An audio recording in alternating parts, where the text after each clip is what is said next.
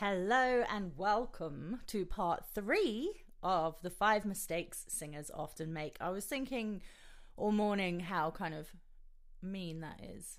I wanted to maybe change it to five tips to become a better singer because essentially, if you avoid these mistakes, you will immediately become a better singer.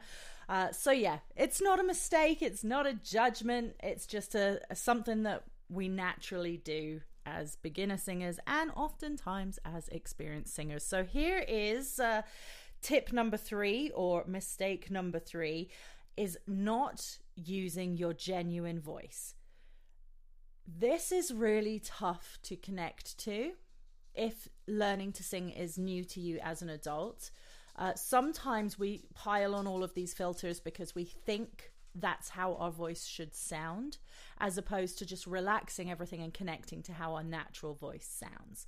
So, a lot of times people will use what I call their singing voice because suddenly it's like, you'll start doing a scale and it'll be just like ah that's fairly natural voice right? And they'll start going oh with like a weird filter and a weird placement. And and sometimes it goes real classical sometimes it goes super rock it all depends so connecting to your genuine voice can be hard because it's very vulnerable. You're literally throwing your insides out there for the world to hear and, in some instances, judge. And that can be really scary to do, which is why a lot of people will put that filter on top of their voice and resist accessing their genuine natural voice. Now, the th- the problem with this is as you can imagine, you're you're using extra muscles and effects that are not natural to your sound. So immediately you're working a lot harder to create a sound that just doesn't come naturally to your voice. So it's much easier to sing with your natural voice from a physical perspective. It's just very challenging for some people from a psychological perspective. So check in with yourself. Go and sing something really effortlessly, maybe even just happy birthday, because that's one we all know and is really simple. Or pick a song that you know and love and you find very easy to sing and just check in. Am I doing anything weird on top of this? It's kind of like an Instagram filter. If the photo's great, you're going to hashtag no filter, uh, which is kind of what we're aiming for with your voice. So that also is going to lead to further down the road, depending on what your goals are, a unique sound. No one else can replicate what your voice can do uh, well, maybe they can replicate what it does, but they're not going to be able to replicate the exact sound of your voice. You want that uniqueness. You want to stand out, especially if you are um, in more of a development role, if you're an artist wanting to break out. You want to sound unique and original and dig into your genuine natural tones.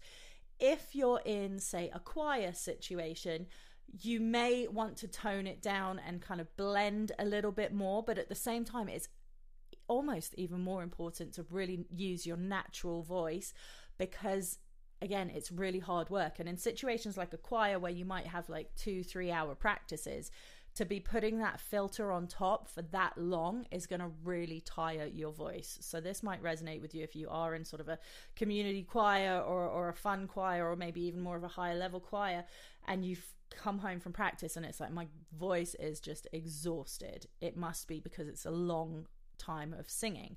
And that's not necessarily the case. If you have good technique, you should be able to sing for, for a very long time without feeling a lot of stress or strain or tension, any of that kind of stuff. So, um, so yeah, check in with that. Have a listen. Are you putting on a weird filter? Are you over singing basically? Are you suddenly switching from this is my voice to this is my voice and or you do all these weird things on top of it? Try and start to strip that away and get comfortable with your natural, genuine sound. And then it will, A, be a lot easier physically.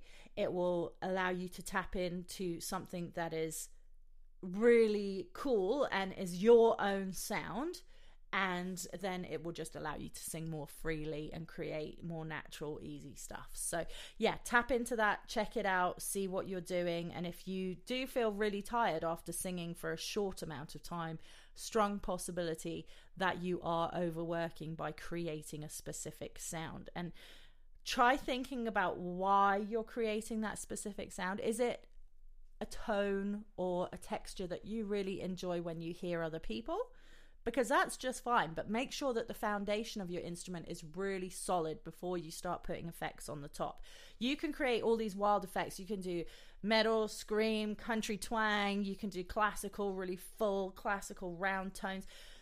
But you have to have that foundation underneath of that natural, genuine voice that is moving freely without stress or strain. And then, like I mentioned with Instagram, then you can put a filter over top if you want to. These are your tones and your choices of stylistic approaches and textures and stuff. So, yeah, if you want to check it check in with me and kind of figure out what you're doing, please feel free, reach out. It's Emma at rockitvocalstudios.com. That's R O C K I T vocalstudios.com. Ask me any questions.